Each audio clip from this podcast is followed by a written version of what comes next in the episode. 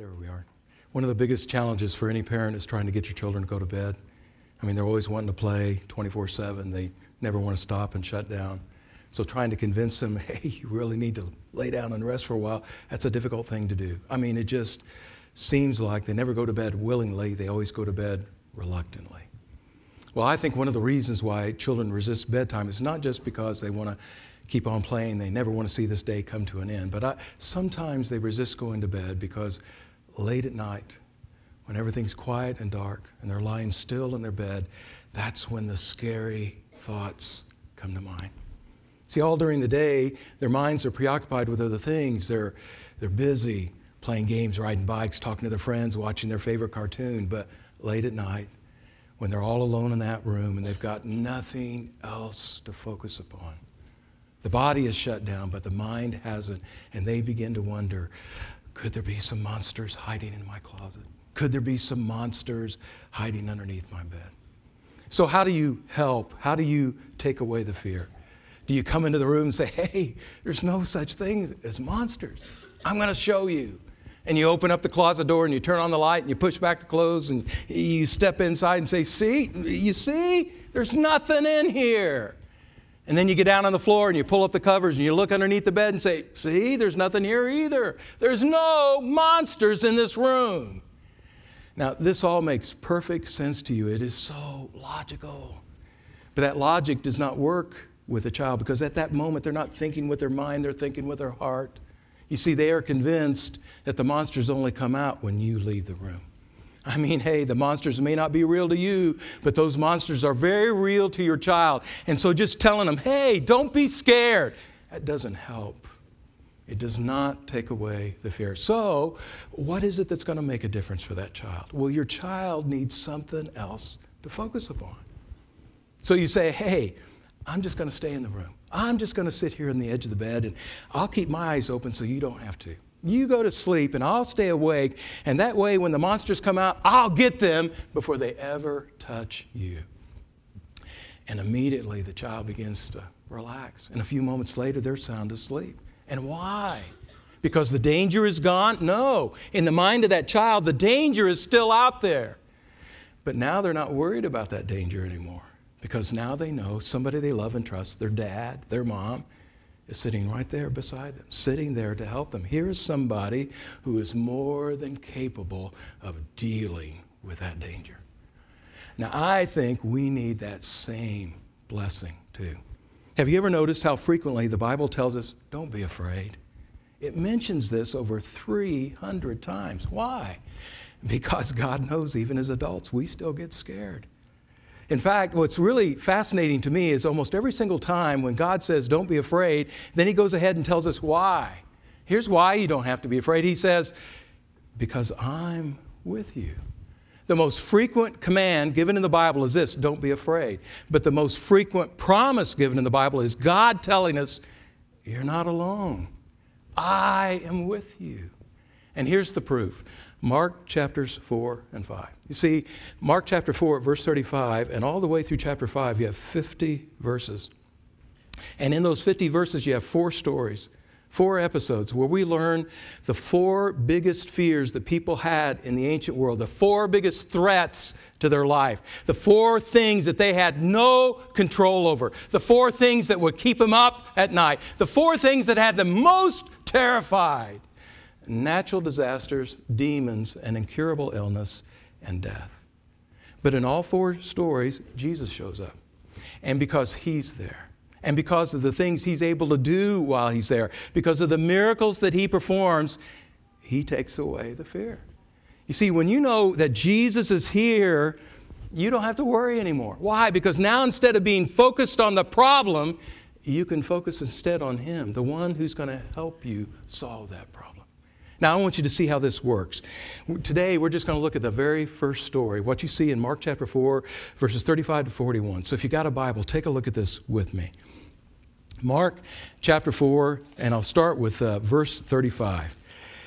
That day, when the evening came, all day long, here's Jesus. He's been standing in a boat. He's got this huge crowd sitting there on the shore in the hillside. And he's standing in the boat because he wants to make sure everybody can see him and everybody can hear him. And all day long, he's been teaching. And we've had a sample of that teaching earlier here in Mark chapter 4. But now the sun is going down, the day is coming to an end. He finishes with his teaching and he dismisses the crowd. And as he dismisses the crowd, he turns to the 12 disciples in the boat and he makes a request. He issues a command. Jesus said to the disciples, Let's go over to the other side of the lake. Let's go over to the other side of the Sea of Galilee. Now, first, that sounds pretty harmless, but it isn't. Jesus is asking his disciples to do something difficult. You see, if you go down to chapter 5 and verse 1, you see what, what he has in mind, the destination he has in mind. He wants to go to the region of the Gerasenes. He's going to foreign territory. He's going to a place that is predominantly Gentile. He's going to a place where Jewish people are not welcome, uh, nor are they appreciated. He's going to a place where what they value, what they believe, is the very opposite of what a good, godly Jewish person would value and believe. Yes, Jesus is on a mission. He wants to bring the gospel to all people, Gentiles as well as Jews. But if I'm one of these 12 disciples, I'm not excited about this trip. I'm not looking forward to this. Jesus is bringing me to a place that I'm going to that's going to make me feel very very uncomfortable. But notice on the part of the disciples there's no resistance. No protest. Jesus says he wants to go. Okay, we're not excited about it. He wants to go. We'll go. In fact, there's no hesitation at all in their obedience. Notice how that's brought out in verse 36. And leaving the crowd behind, they, the 12 disciples, took him, Jesus. So the 12 disciples took Jesus. Hey, Jesus wants to go to this place. We're going to honor that request. And so they took him just as he was in the boat, meaning Jesus, he's been in that boat all day long. He doesn't even take time to get out of the boat. Hey, fellas, before we head off, let me hop out, go back to shore, pick up a few things, and then we'll take the trip. No, Jesus wants to go right now. And if he wants to go right now, immediately they let the anchor and they set sail. And then Mark has this detail, and there were some other boats coming along with him. So the 12 disciples are thinking to themselves, man, we're headed for this big challenge. I'm not sure. I've never been to a place like this before. I've heard all kinds of rumors about this. Oh, I don't know. I'm kind of nervous. But then they get thinking, you know, it's going to take us a while to get across the lake. So before we even worry about that challenge, let's just, just sit back and relax for a moment. And that's when something unexpected happens. Verse 37 And a furious squall came up. In the Greek language, it, it literally says a great storm. It uses the word mega, it's the Greek word mega. And that word's going to be used three different times in these seven verses. So this is no ordinary storm. This is a storm of major proportions. It's violent, it's, it's life threatening. Look how that's brought out here. It says, and the waves broke over the boat so that it was nearly swamped. The water's coming in faster than what they can get it out. I mean, this boat is about to go down. They're about to sink. They're about to drown. They're about to die. They are in dire circumstances. Where is Jesus in the midst of all of this? Verse 38 Jesus was in the stern. Now that's important. He's in the back of the boat. He's in that part of the boat where they have a little platform, a little bench.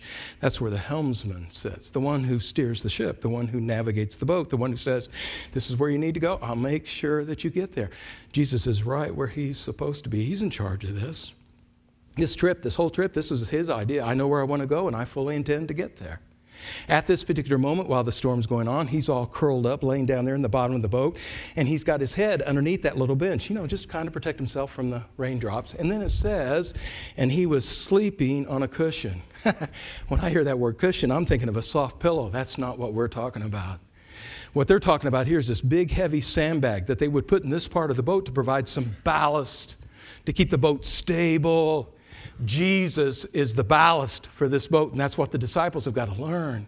So think about this. Here's Jesus in the midst of the storm, boat waving back and forth, and water coming in and out, and rain pouring down. Got his head underneath this little bench, using this big, heavy sandbag to prop up his head. Less than ideal conditions for sleeping. And yet he's sound asleep. Why? There's this calm, this confidence. I'm in charge of this. I know where I want to go, and I fully intend to get there, and I fully intend to bring my 12 disciples along with me. He is not asleep at the wheel like the disciples think. Disciples are in a state of panic, and they come back and they woke him up and they said, Teacher, Rabbi, don't you care? How can you sleep at a moment like this? You seem disengaged, out of touch, like you're not involved. We're about to go down. You've got to do something. Now, it's right at this point that I, I learned something I think is important. Our faith is not like riding a bike. You know, once you learn to ride a bike, you never have to learn that lesson again. Once you've acquired that skill, you've got it for the rest of your life. Once you've got it, you've got it permanently. Our faith is not like that. Our faith will ebb and flow and come and go and be up and down like a yo yo. Why? Because we're just like these disciples. See, just a couple hours ago, these disciples were all in on trusting Jesus. Jesus says he wants to go to the other side of the Sea of Galilee. And even though we're kind of oh, nervous and anxious about that, that's where Jesus wants to go. We're going to follow. And they obey. Now, a couple hours later, there's this mega storm going on, and now the disciples are starting to have second thoughts. Now they're not so sure, and they're, they're not convinced that Jesus knows what he's doing. And now their faith begins to fade, it begins to disappear. Isn't that our experience too? you know, a couple days ago, you were doing great. Man, you woke up early and you said your prayers, and all day long you were living like Jesus. You helped that stranger at the supermarket, and later on in the day, you found an opportunity to talk to your neighbor, and you even shared your faith. I mean, all day long, you're flying high. All day long, you're being this great Christian. Then two days later, you woke up late because the alarm never went off. And man, that immediately put you in a bad mood because it felt like all day long you're just running behind. So all day long, you're on edge snapping at your coworkers, yelling at your kids, blasting the horn at that guy that cut in front of you out there in the highway. And then you discover that idiot driver happened to be your neighbor, the very man that you just tried to witness to two days ago. And all of a sudden you're thinking to yourself, what's wrong with me? What kind of Christian am I? One day I'm on top of the world doing awesome things for God, and the next day here I am living like a pagan. Why is it my faith's always going up and down, up and down? Because we're just like the disciples. But here's the encouragement though the disciples are in a state of panic, Jesus isn't. And though the disciples have lost their patience with the Lord, the Lord hasn't lost his patience with them. And what's going to get them moving forward again, what's going to restore their faith, is their focus. See, what they're going to learn is instead of focusing on your performance, how you're unable to manage the storm, no, you need to focus upon Jesus and his provision, how he can manage the storm for you. Watch. Jesus got up, verse 39.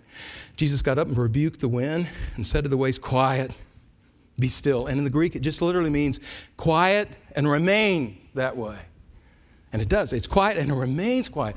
Instantly, the wind stops, and it, the water, was completely calm. That word completely, there's that word mega again. Here's, here's this great storm, but now because of Jesus, all of a sudden there's this great calm. There, there's not a single wave. There's not even a tiny ripple. It's like a sea of glass.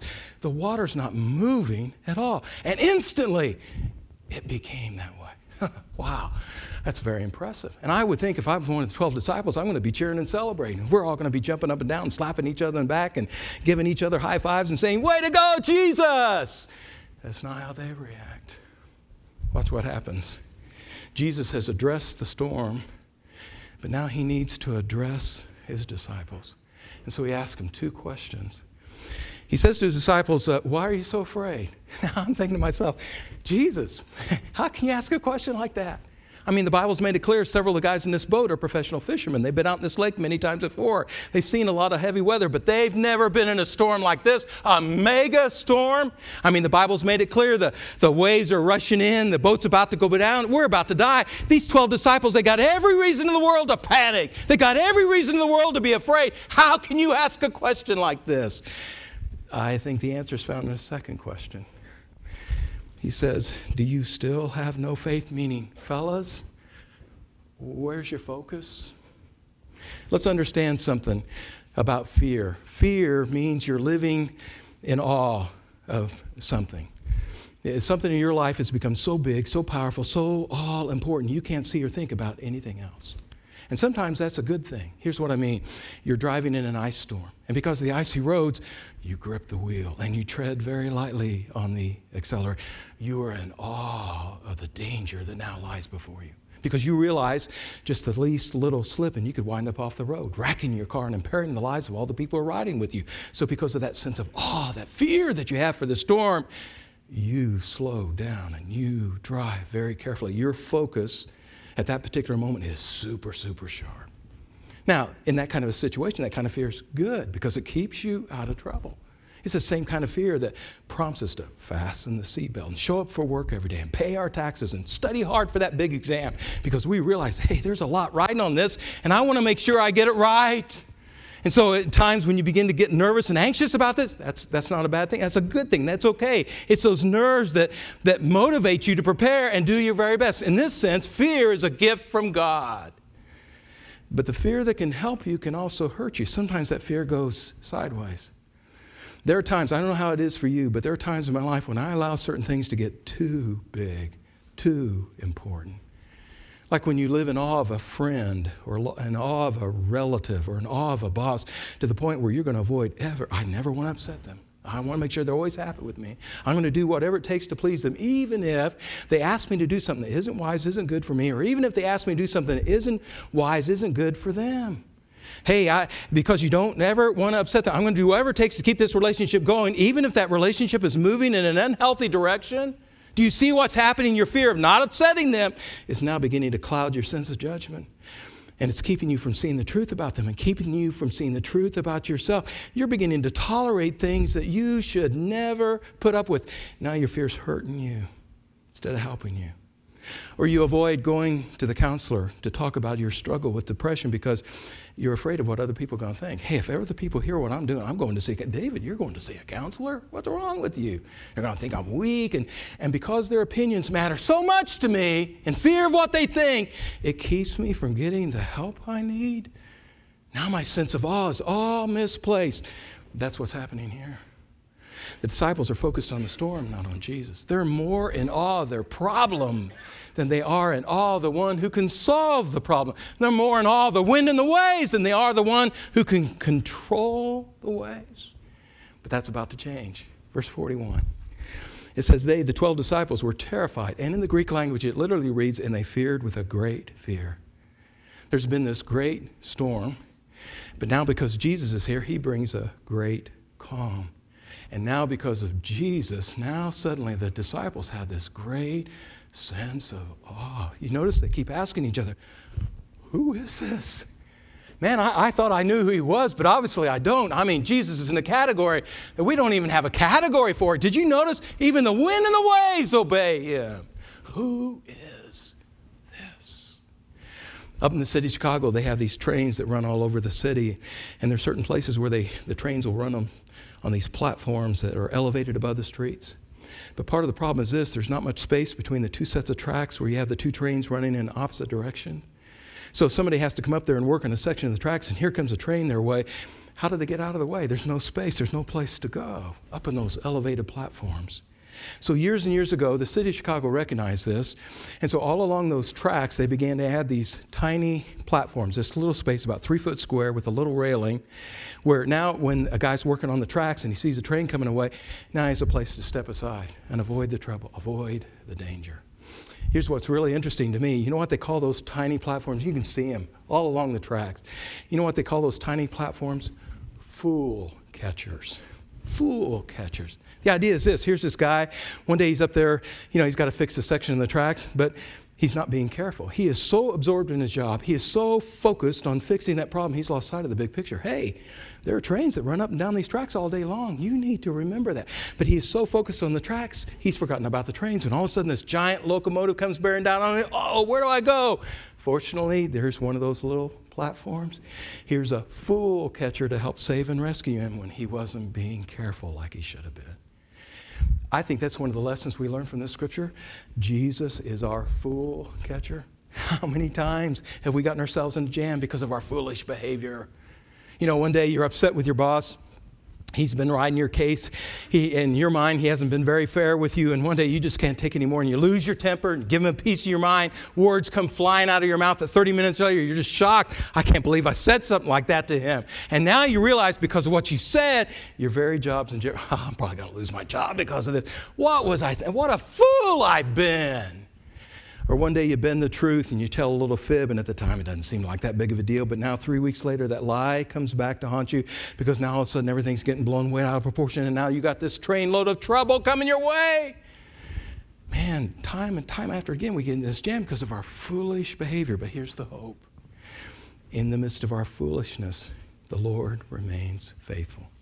Think about these 12 disciples. How do you think they felt after watching Jesus calm that storm? Man, why were we worried about the storm when we got somebody like Jesus in the boat with us? We were foolish to be afraid. And to know that Jesus is in the boat and where he is in the boat, he's the helmsman. He's in charge of this trip. Do you really think he's going to let the boat sink? Do you really think he's going to let us drown? How foolish we were to even doubt him. But here's the best part of all even in our foolishness, he still remains faithful. Even when our faith is weak, his love remains strong. And in the midst of our foolishness, Jesus is always there, ready to rescue, ready to save. That's why I love what the apostle Paul says in 1 Corinthians chapter 15. He says, "By God's grace, I am what I am." Now you think about that. He could have testified by my own cleverness. I am what I am. I mean, nobody more bright, intelligent, and clever than the great apostle Paul. Or he could have testified by my own hard work and perseverance. I am what I am. Because there was no more determined or disciplined human being in the history of mankind than the great Apostle Paul. But he didn't say that. Instead of focusing upon himself and his own performance, no, his focus was always upon God and his provision. Hey, let's get this straight. This is not about me and the good things I do for God. This is all about God and the good things he does for me. By God's grace, I am you see, that's what feeds our faith. That's what keeps our hope and confidence strong. When we focus upon God and what He can do for us, we've got to keep our eyes fixed on Him. Let's pray.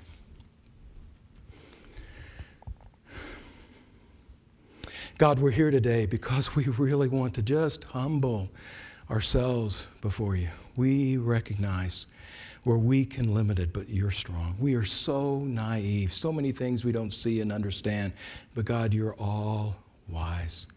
And God, on the many times when we stumble and fall because of our foolishness, yet we see that you remain faithful. You are always, no matter what kind of jam, what kind of mess we've gotten ourselves into, you're always able to restore. So, God, knowing that, that's why we're here. We are here today to lean on you and to seek your grace. God, today, restore our faith in Jesus. And God, help us to keep our eyes fixed on Him. And I pray for this in Jesus' name. Amen.